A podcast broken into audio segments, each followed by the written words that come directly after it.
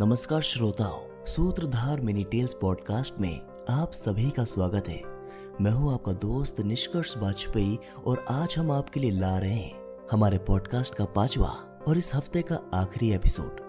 दोस्तों, आज के इस एपिसोड में हम सुनेंगे हनुमान जी और सुग्रीव की मित्रता की पौराणिक कथा। जब अपने लिए गुरु चुनने की बात आई तो हनुमान जी ने सोचा सूर्य देव से उत्तम गुरु कौन हो सकता है? सृष्टि के प्रारंभ से लेकर वे संसार में भ्रमण करते हुए सब कुछ देखते रहते हैं। संसार में ऐसा कोई ज्ञान नहीं है जो उनसे छुपा हो। ऐसा सोचकर हनुमान जी सूर्य देव के पास गए और उनको अपना गुरु बनने के लिए आग्रह किया। सूर्यदेव ने कहा, मैं तो सारा समय भ्रमण करता रहता हूँ। मेरे पास तुम्हें शिक्षा देने के लिए समय कहाँ है?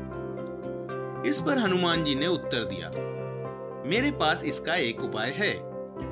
मैं आपके साथ साथ भ्रमण करूँगा और आप मुझे अपना काम करते हुए भी शिक्षा दे सकते हैं। सूर्यदेव ने हनुमान जी की बात मान ली और हनुमान जी सूर्यदेव के साथ रहकर उनसे शिक्षा लेने लगे।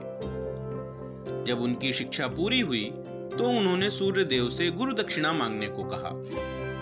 सूर्यदेव ने कहा यह सारा संसार मेरे ही प्रकाश से चलता है। मुझे भला किस वस्तु की आवश्यकता हो सकती है?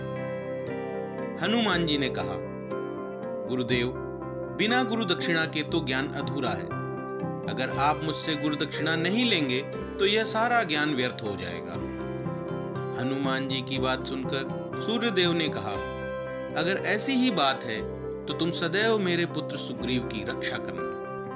दोस्तों, हमें आशा है कि आपने हमारे पॉडकास्ट का आनंद लिया होगा। मैं हूँ आपका दोस्त निष्कर्ष वाजपेयी और हम फिर मिलेंगे अगले हफ़्ते, जहाँ पर मैं आपके लिए लेकर आऊँगा और भी दिलचस्प कहानियाँ और छोटी छोटी पौराणिक कथाएँ।